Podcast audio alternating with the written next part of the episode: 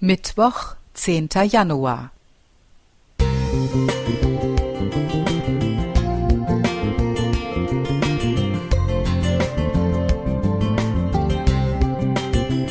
Ein kleiner Lichtblick für den Tag.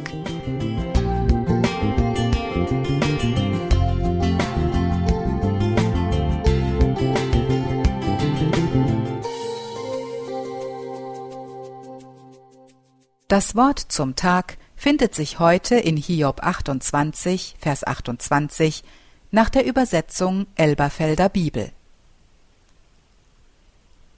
Und zu dem Menschen sprach er: Siehe, die Furcht des Herrn, sie ist Weisheit, und vom Bösen weichen, das ist Einsicht. Grundsätzlich gehen wir davon aus, dass ein durch Lebenserfahrungen gereifter Mensch weise ist. Doch Alter allein garantiert nicht zwangsläufig auch Weisheit, denn die erfordert immer ein tiefergehendes Verständnis von Zusammenhängen. Der Bibeltext aus Hiob setzt einen Bezugspunkt zur Weisheit, der außerhalb unserer Begrenztheit liegt. Weisheit erblüht demnach, wenn meine Haltung gegenüber Gott geklärt ist. In seinem Licht wird mir ein bewusster Umgang mit persönlichen Spannungsräumen zwischen Wissen und Glauben erst möglich. Die Furcht des Herrn ist Weisheit, so lesen wir es im Bibelwort. Furcht? Das klingt in unserem Sprachgebrauch nach einem unerwünschten Zustand. Von der Wortbedeutung ausgehend geht es hier jedoch um meine Haltung gegenüber Gott. Traue ich dem, der über den Dingen steht, und wünsche mir seine Wegbegleitung? Rechne ich in meinem Leben mit seiner Weisheit? Gott, der Schöpfer und Weltenrichter, sieht auch dich und mich, kennt deinen und meinen Weg.